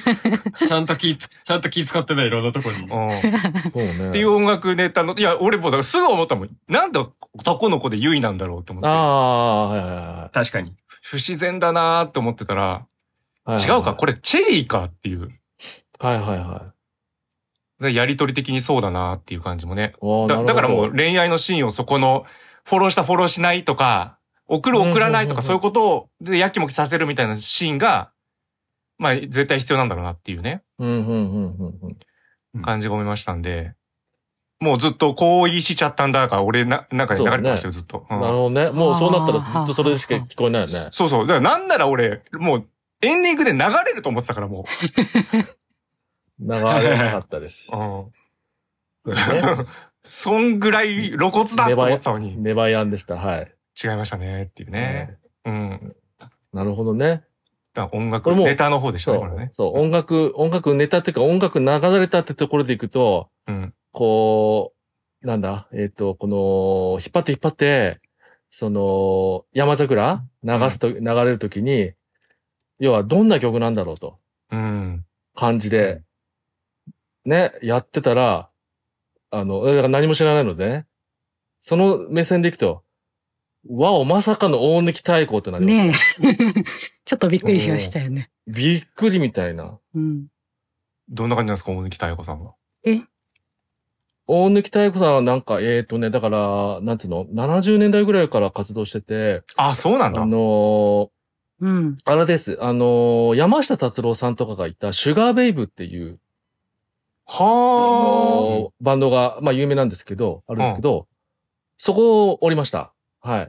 へえ。で、そ、の後もソロとしてもまあまあ有名で、まあだからちょっとその、なんていうか独特のふな歌い回しがあるから、あのね、あの、矢野、矢野明子さん、明子さんとか、あの辺とかと同時期に、こう、や、なんかあれしてて、んで、あとそういう意味でいくと、あのー坂本龍一さんともたくさんいろいろお仕事とかっていうか音楽作ったりしてる人で、うん。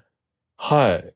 あのーいや、いや、もう、やっぱね、あのか、あの、大貫太鼓さん、本当にね、まあ、大体もう聞けばわかる大貫太鼓っていう声、うん。誰が聞いてもみたいなのがあって、うんまあ、その後に、もう今やもはや、ある種のシンガーソングライター的、女性のシンガーソングライター的な人の中たち、中では、あの、そういうフォロワーが、あの、もうフォロワーっていうことでなく、型としてみんな、大貫太鼓型みたいな感じでいっぱいいるんですけどね。そうなんだね。そうですね。あのーまあ、わかりやすいところでいくと、クラムボンの、はい、あうの、んえっ、と、原田育子さんとかは、あの結構、あの、まあ、結構、原田育子さんはそれで、それで、改めて、あの、あもう原田育子さんだなってしか聞こえなくもなっていうようなのを確立してるんですけど、やっぱりそういう方の中にいるなっていう人の、そういう源流みたいな人なんですけど、そういう人の曲を、曲、しかもこれ、もう、あの、今回のために書いたみたいですよね、やっぱり山ね桜。書き下ろしって書いてありましたよ書ねき下ろしでやってもらったっていうのは、しかもやっぱり、あの、本当に、 本当にその、そのな何十年前当時発表されたみたいなサウンドメイクもしてて、うん。徹底してんなと思いました ね。ちょっとあの、なんだっけ、あの、アルバムジャケットの雰囲気のイメージとはちょっと違ったからびっくりしたんですけど、うんそうですね。あ、ちょっとね、いや、でも、わお、あ、流れた瞬間もう大貫太鼓だったんで、めちゃくちゃびっくりしました。 大びっく貫りし太たよ鼓でしかないんじゃないかなって。そう、わかる。はい圧倒的大抜き太鼓力、きたーうんみたいな。そうですね。へえ。ちょっとね、びっくりしましたびっくりしね。ましあ、たちょっとそういうサプライズが、なんか細々あって面白かったですね、この映画はね。あの、ほら、あの、だから、あの、ボイスキャストのことも知らないから、あの、ね、あの、藤山さん、おじいちゃん、おじいちゃんって呼ばれてたね。ふ藤山さんも最初何も喋ってなくて、あの、なんだっけ、えっ、と、お送っていってあげて、お店に入ってからね、うん。あの、レコードの自分のお店、そこで喋り出したら、あ、山ちゃんだったんだ、み たいな。今まで全然気づかなかった、みたいなね。そういう不思議なサプライズがちょこちょこあってね、楽し、そういう意味も楽しい映画でしたね。うん。はうい。ん。あだって、だってね、チェリーの両親だって、そんなに出番はないはずなのに。うん。うん。神谷博士と坂本真綾かよ。みたいなあうんちょっと、やりすぎですよ ね。ちょっとちょっとやりすすぎだよね、このキャ ラ、ボイスキャスト。やりすぎ。そうだね。こむしろここまでやったんだったら、確かにもっともっとヒットしてよかったというか、そうね。う。うんん。うん。もっとみんなが見てる映画になってほしかったところもあるけど、まあ、サールさん言うように、やっぱりアニメ映画、そうそうね2021年、ちょっとひしめき合ってたんだなって締めいき合っう。てたね。うん。うんんちょっまとあ、印象にないですもんね。申し訳ないけど。うん不運ですよね。もともと公開はもっと前でしたからね。そうですよね。IT アナザーバーケイさんも、その、サイコトチャンネル見て知りましたってことです。ね、コロナ禍によって延期になったっていうことを、ね、言われてたみたいだからね。うんうんそうね。まあでも多分ひしめき合った映画たちも結構そうだとは思うんだけどね。まあそうね。うん。うん。確かに。だから多分、やっぱりぶつかる予定だったんだと思うんだよね。 多分通常通りだったとしても。そうね。最終的にはそうなると。そう,、だから結局戦わなきゃいけない作品群だったんだろうなっていう。うん。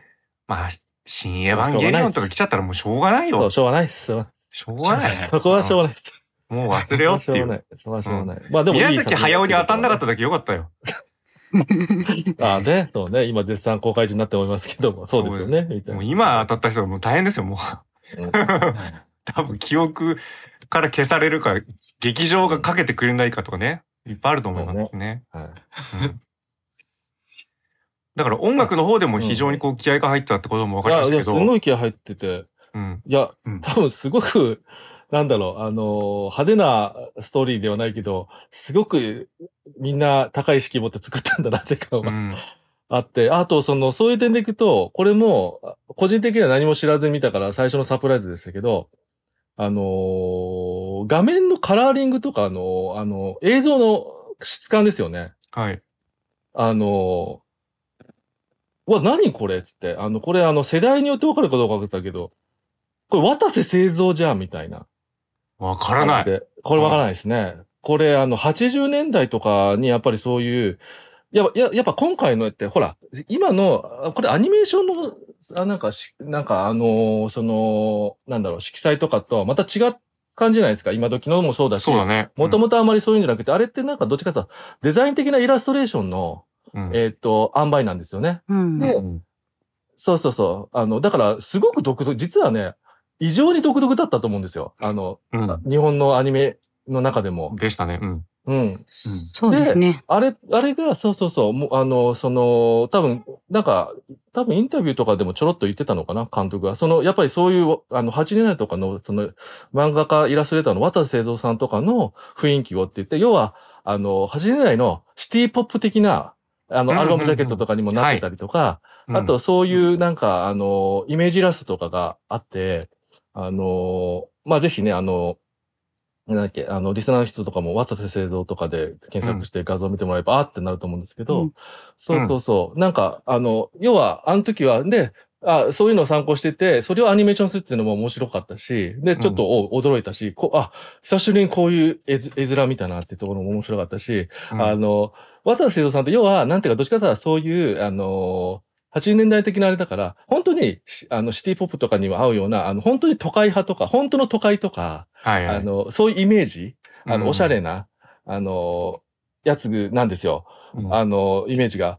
あの、だけど、それが翻って、この何十年経ってサイダーのように言葉が湧き上がるようになってくると、うんそ、その、あの、色彩で、えっと、え描いてたものが、あの、うん今度、田舎のモールになってるのが、ちょっと面白かったっていうか、うん反転してるっていうのがね。そうだね、うんシティ感じゃないというかね。そうそうそうそうそう。でももう逆に言ったらもう、そういう、あの、い今というのはそういうものなのかっていう、その、ね、最初の方にいたモールのいたくさん話したけど、モール自体がもう、あの、いろんなものを包括してるから、うんそう。ほんで、あの、モモールでいろんな文化を知るんだろうし、今の人はってそういうね。うん直接のところでっていう。で、まあ、モールって、その、なんつうか、これは講座いろいろあるんですけど、個人商店がなくなることにつつながる話ですけど、うんえっ、と、まあ、どこ行っても同じような、いろんなブランドものが、のお店が並んでたりとか、とか言われたりするっていう、おしゃれなものとかも、えー全国禁止されてるっていうところもあったりするみたいなのがあるんですけど、まあ、そういうことも、なんか、ちょ若干入ってるのかなとも思ったので、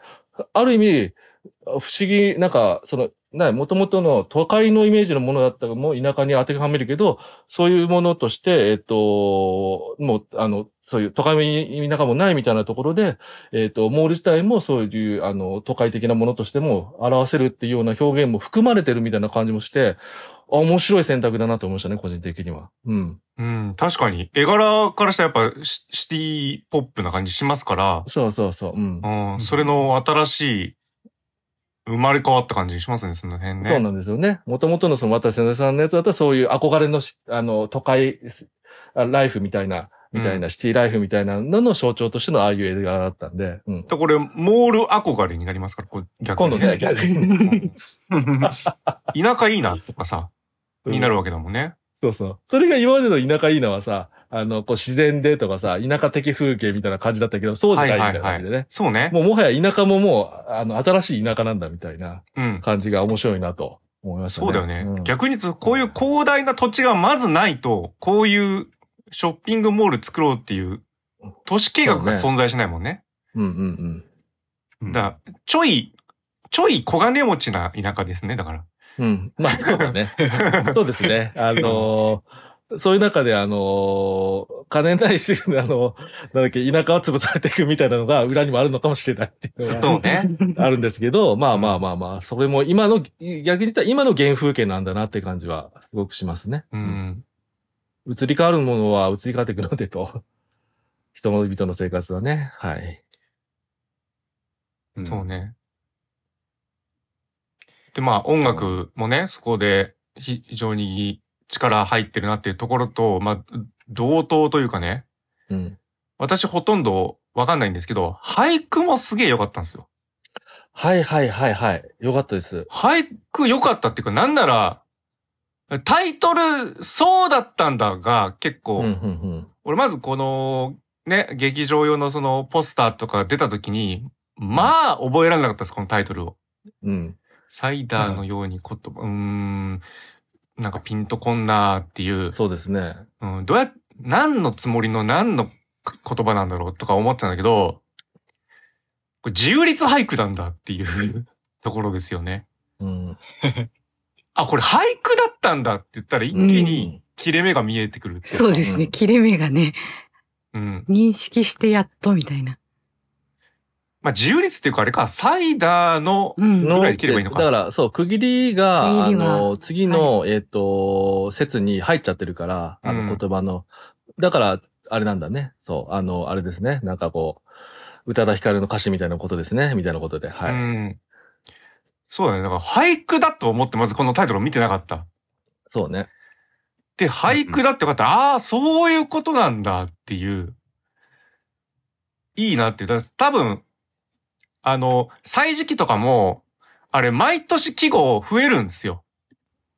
そうっすよね、うんそう考えると。なので、サイダーおそらく季語なんですよね。うんうんうん。そうちょでっとす。調べてないんで、あのね、わかんないですけど。いや、もうでも季語でしょ。だって、みんながわかる夏感だから、うん。みたいなね。うん。だからそういう結構、こうカタカナ、カタカナ語とか、うんうんうんあとなんか今だったらこれも、もういいんだ、認められてる俳句で使っていいんだとか、どんどん増えてってるから、フライングメクね。うん。あフライングメイク。フライング入ってなかったってなったけど、うん。まあ、なんかそんな感じでさ、やっぱ、多分、あのぐらいの年代から、だからもう10代とかからさ、俳句やってたら、一生もんじゃん、もそうですね。うんうん。う。もう、もうどこの老人ホームとか行って も、無敵じゃん。無敵。いい趣味だな老と思後いましのた。ために。老後のため にっていうか、まあ、いいまあまなあって思そうう、ね。改めて思いました。いいうよねうんん。サイダー夏の季語でした。5月からあやっぱ7月とのことですね。いや、もうそうですよ。うん、そうだよね。だからこういうのもちゃんとサイダーとかも、昔のね、その、あ、ごめん、120、あれ違うけど、うん、まあそういう人たちは要は読めなかった句じゃん。そうですよ。これをだから現代の人だからこそ読める句にちゃんとなってるっていう。うん。だだから全然いいよね、こういうの。もっとやったらいいのにと思って。だから俺も、究極ね、恋究極恋愛なくていいんで、あの、俳句の、俳句の映画見たいなと思いましたね、もうね。いや、ほんとそうですね。あの、俳そうで句すの漫画、星飛んでっていう漫画があるんですけど、5巻ぐらい入れてて。ほ星飛んで、あ、ひらがなうで。んなんか骸骨店員の本田さんが書いた漫画なんですけど、うん。そうなの骸骨書店員か。うんうん。そうそう。ああれ終わっちゃってんののも骸骨書店員は終わったかなどうだろう続いてるかな、う。うそんう、そうそう。なんあかそあ、う過去作ですかうん、うん。星飛んでは。星飛んでは骸骨書店員の後かな後あ、あです、ね。と、じゃあ、い今、掲載中連載中星飛んでも終わったかなどうだろう結構でも俳句をメインでやってるので面白いですよ。へえ。いや、俳句面白そうだなってすごい思った。いや、面白そうですよ。しかも、あの、エンドロール見て、なるほどと思ったんですよね。何ですかこの俳句誰が書いてるかという。ど、ど、どれなんですかくあのー多分まずね、あのーこの藤山さんね、まあ師匠に当たる人になってるけど、書いてるのは多分、ちゃん、今のあの俳句書いてる人なのかなってことっぽい方ですけど、うん。このチェリーの俳句って言ったとこで、うん。こう、の俳句を書いた人ってとこで、何人かバーって書いてあって、要はね、高校生が書いてるんです。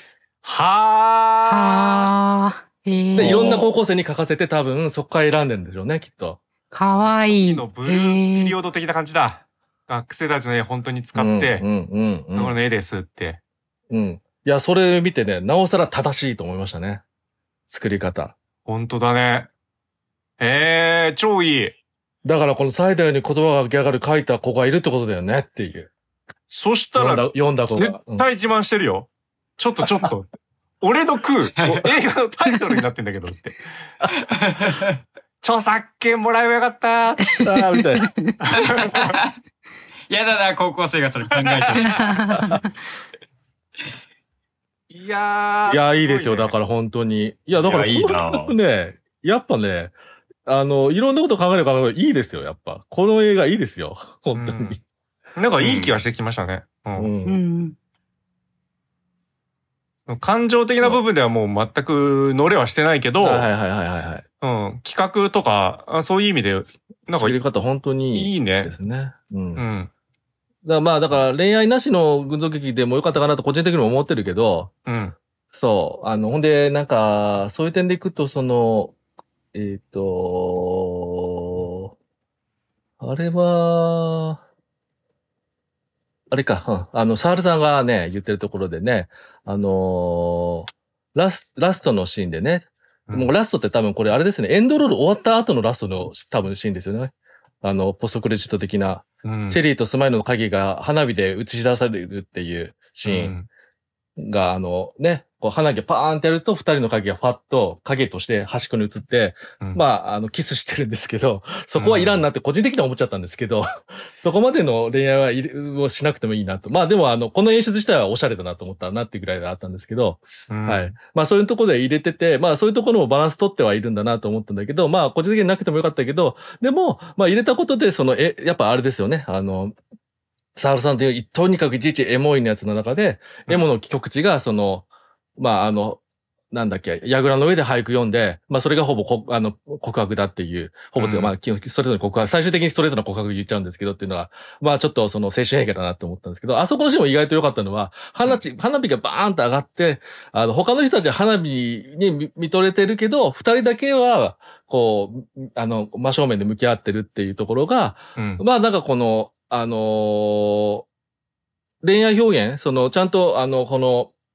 二人が、あの、つながるっていう、気持ちがつながるってところ、二人だけの世界になって、やっぱ恋愛って二人だけの世界になるっていうところうが、ん。そういうと思うんで、そういう表現としては、あのーあの表現の、あの、表し方ね、あの、演出の仕方はすごくうまいなと思いましたね。う。うんうん個人的には。だから、あの、ちゃんとそういう、あの、オーダーで入れるってことに対しても適当にやらずに、あの、他のものもバランス取りながらも、ちゃんとそこもしっかりやるっていうのは、あ、いい仕事したなと思いました。シグロ監督。まあそうね。もうみんなが気使ってくれたのかもしれないからね。だってこれ、矢倉の反対側の人はもう、もろ見えですから、ももう、もろみだよね。う。 うんまあ、そこ は、そこは、こう、そこは、この、そこは違う演出だから。あ違う演演出出だから。ね、そうそいや、だからもう気使ってんすよ、皆さん。あなんか、告白始めてだから、ちょそっぽ向いとこっていう。ああ、よかった、ちょう ど花火ちょうどっていう。しかもね、こだからやっぱさ、俺、どう、やっぱ配信してるスマイルちゃんがずっとやっぱ引っかかるんだけど、う。はいはい直前、っていうかさ、いつ配信やめてんのかもわかんないんあ、だけど。そうね。こ そう。毎回思う、それ。う。なんかわかんないんだそようねね。。そこはもう、もうそこは、そこは、そこはもう、しょうがない。そこはもう映画のエモーションを取ってどっこいしょでやめとくそうといねうことで。はい。ちょっとス、スマイルちゃん目線で見ると、なんだかピンとこない感じはしそうなんですよね。そうね。うん。おそらく、だってね、あの、外、外見というかまあ、ね、口元にコンプレックスがあって、だけどそれを隠して、配信するって、やっぱり承認欲求が欲しい人はじいゃなはいでいすはいか。はい。っていう人が、配信見てる人たちを置き去りにするみたいのが全然ちょっとわかんないから、そう感覚として。いや、だからそれはもう、あのーそういう話が好き嫌い置いといても、まあ、とりあえずその、恋愛は二人の世界入っちゃうんで、 うん。みたいなまこあだかとにならっちゃうか、ら。あの予算のために、こう な、なりましたと。はい。うん。いうことなんですよね。 はい。うん。まあちょっとね、これを機に、石黒監督には、その、音楽を取り戻す群像劇の方にね、100%の力入れてもらったらね。あ、もともとのこれで企画。確そうかに予。算積んでもらって。そしたらなんかすごいもの。でもさ、どうなんですかこれヒットしたんですかうん。んいや、わかんない。まあよまあ要まあまあは、次作れるっていう体制なのかなって、ちょっと心配というか。そうですね。まあそうですね。それ、あれじゃないですか。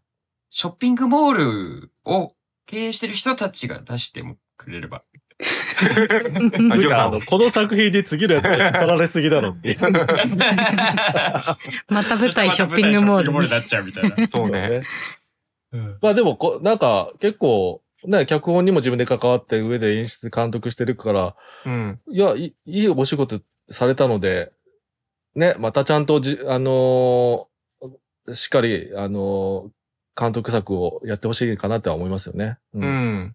や、なんか、うんいや、だから全然、あの、石黒監督の新作だって言われたら、あの、あ、見に行こうかなって、今は思えてますから。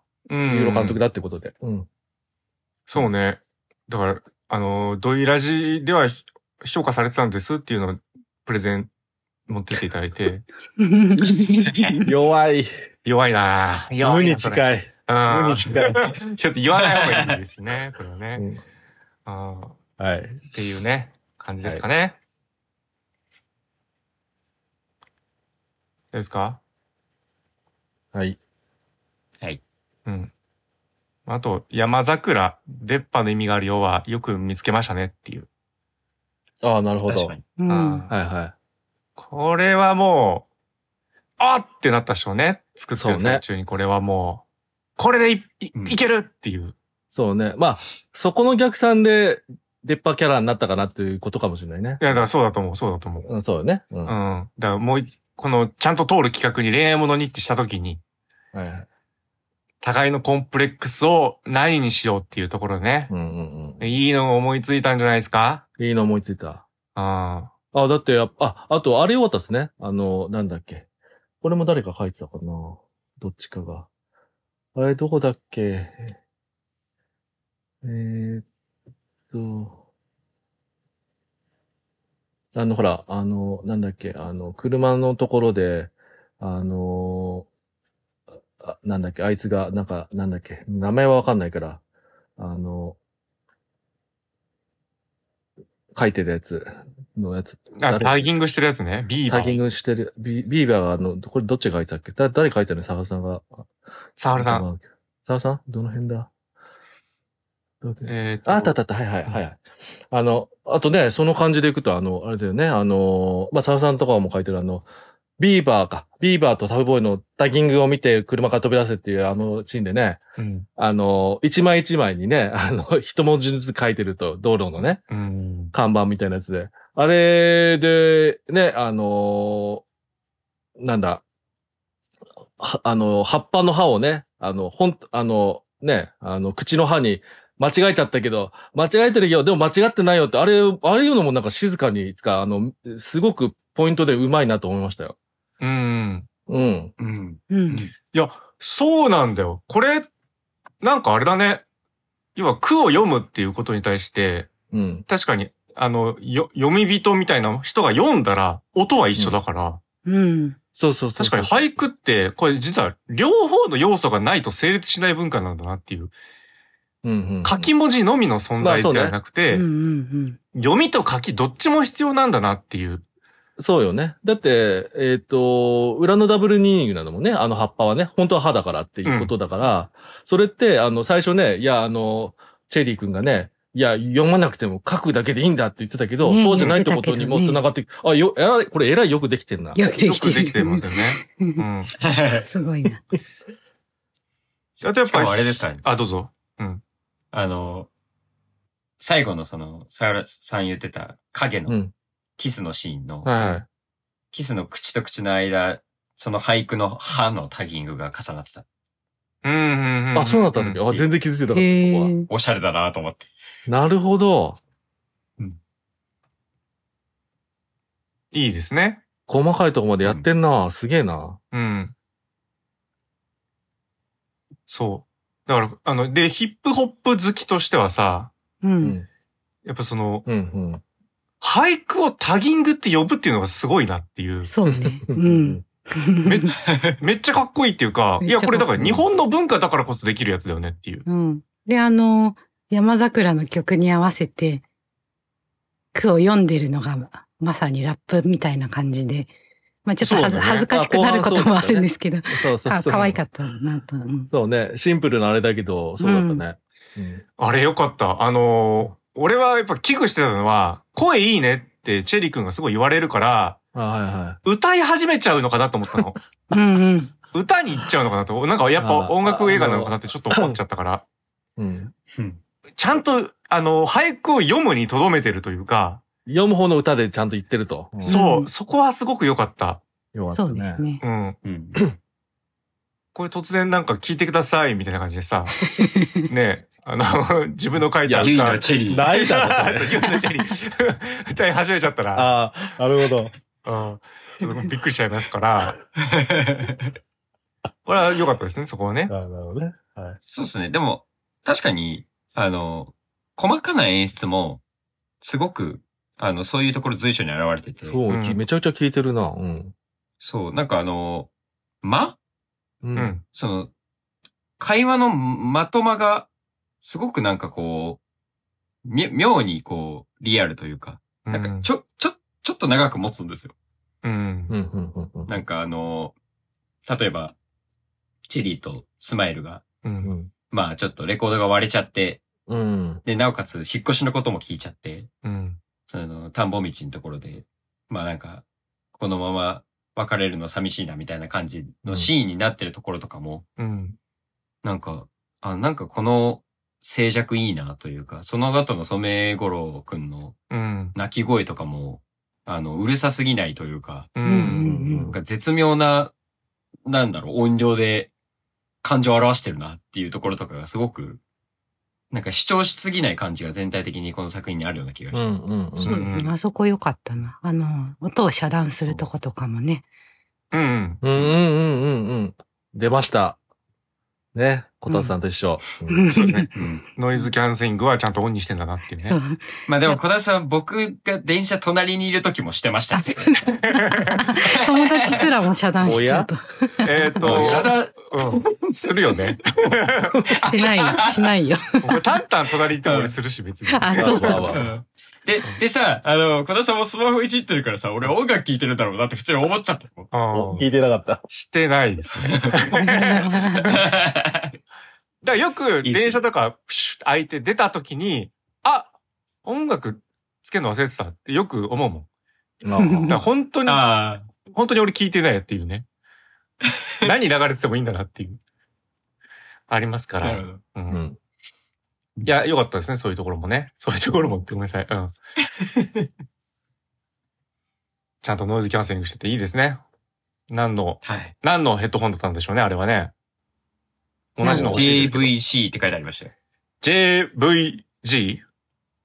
JVC っ JVC、て書いてありましたね。なんだろあうの、僕さが、あメーメーカーはメーカーであるね。どなんだあ、あんのあ、そうそう、あるあるメーカーあります。普通にヘッドホンでよく見る。あ、これ実在なんだ。へえ。てか、あの、ビクタです。ああああ、はいは VC いはい。ー、ジャパン。ビビクター。なんでしょう。うん。はい。なんで、これも、 一応商品宣伝じゃないですか。そういうことですね。じゃあ、ここで予算出たんじゃない ヘッドホン、ヘッドホンでう。ん。ヘッドホンでね。だってなんかさ、ツイッターとかをさ、ここまでさ、なんだろう。ツイッターじゃないのか、あれ。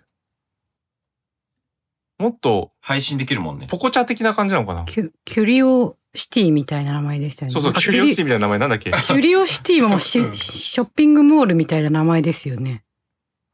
あキュリオシティじゃなかったから、あの、キュリオなんちゃらだから。うん。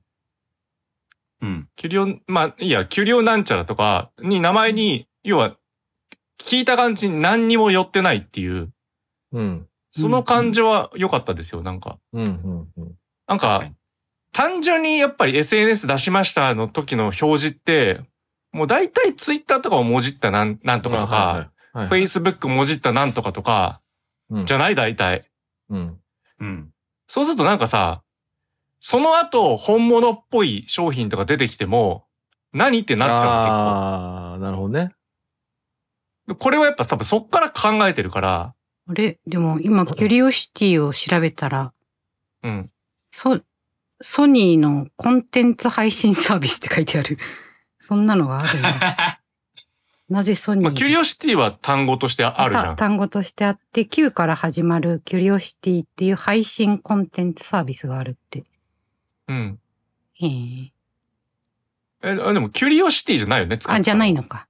じゃなかった。そうそう。あの、キュリオなんちゃらなんですよ。キュリオンなんちゃらか。そうそうそう、そういう話してるね。あ、すいません。全然聞けなかった。なので、なんまあか、まあそういうちのょっをとややこしいけどね。そ、そういうのとから若干拝借してるのかもしれないしね。急うに。ん。まあ、あある、あるかもしれない。。うん、そうだね。まあ、それで、ね、給料を入れ込んでるのかもしれないけど、まあ、何せよ一から、あの、作ってるんだなっていうところで、まあ、逆に本物の、あの、商品があったときは、お、本物なんだってなる、なれるっていうかね。うん。うんうん急に気使って変なところだけ、ね、ツイッターが、つぶやいたとかになってないっていうところで、考えてなってるのがちゃん と。わかんないけど、てすげえ適当なこと言いましたけど、今。はうんいはいはい。はいっていうのね。そこがいいなと思いました。だから結構誠実です、この映画。あ、そうね。うん。そそういう感じがすごくずっと続いてる感じはしましたね。誠実で作ってる、作っていこうっていう感じはね。うんう。ん。うん。至るところに。はい。っていうね、感じだと思いますよ。うんぜひ、そういうところでね、私もちょっとね、いや、俳句いいなってマジでちょっと思っちゃったね、ところありますので。はいいはいはい。ずれちょっと俳句、私は、そうね。趣味入れる可能性はあいやあいやいるや、もうすぐやっていただいて。ちょっとすそうですぐ、ねまあね、大変だなって いうね。 いや、いつでも読めるんですから、いつでも思い立った時。いやいやいやいや、しっかりでも勉強しなきゃなって感じありますけ ど、あ の、全然、全く関係ないですけど、小説家の、あのー、首野正幸さん、うん。あの、亡くなってしまった方なんですけど、えっ、と、ハサミ男とかの人ね、ハサミ男とかミノタウルスとか、まあちょっと映画にもなったやつもやってる方なんですけど、その方、一句小説の中で俳句出したいなって、まあなるじゃないですか、作品内かに。うんうん。俳句出したいな。じゃあ、この俳句自分で作ろうってなるじゃん。うん。じゃあこの俳句作るために、自分めちゃめちゃ俳句作って、俳句に詳しくなろうが先にあるんですよ、うんまず。うんうんうんうん。で、そ俳句をめちゃめちゃ極めた期間みたいなのがあって、うん。それも全部残ってて発表してくれてたら、もうすごいことになってたんじゃないかなっていうね。うんうん結構、あの、シュノンさんの未発表集とか、あの、最近出たりもしてますんで、ぜひ、あの、俳句つながりでね、そっちも、あの、読んでいただけたらと思います。さあ、つながったのかつながってないのかわかりませんけれど も、ええ、くらい以外、ありがとうございました。うん。はい。サワルさん、楽しく見させていただきました。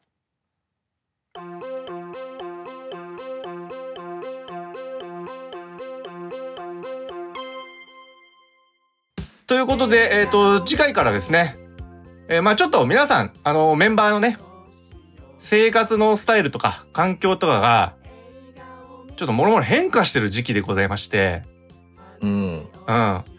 ちょっとこうね、時間合わせてこのね、タイミングで収録しようみたいのもね、なかなかちょっと難しくなってきてるところがありますんで、はいちょっと一旦ね、お休みをさせていただこうかなと思います。はい。ええ。はいちょっと毎週聞いていただいてる方はね、もしかしたら、ちょっとお日課がなくなっちゃうよっていう方もいるかもしれないですが、はい。ええ。なんとかね、また戻ってこれるようにね、ちょっといろいろしていきたいと思いますんで、まあ今後ともですね、あの、よろしくお願いします。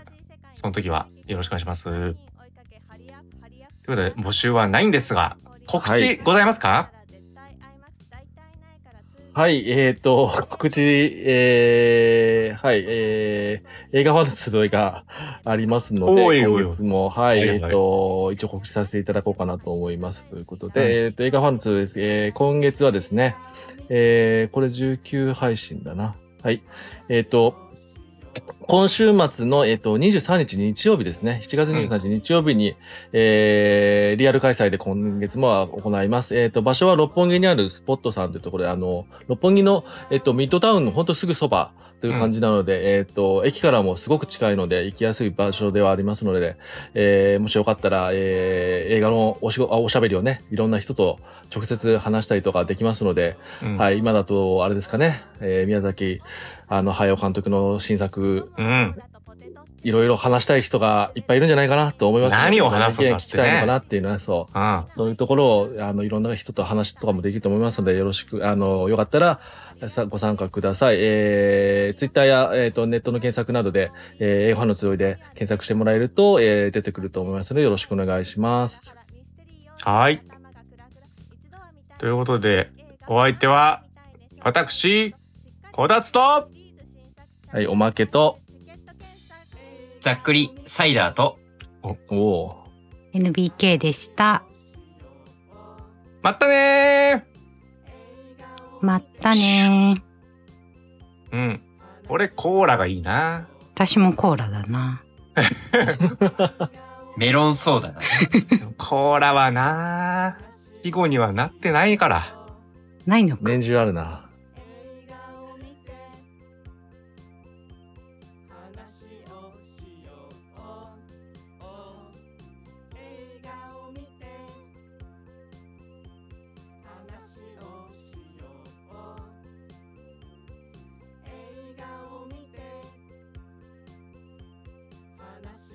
「話をしよう」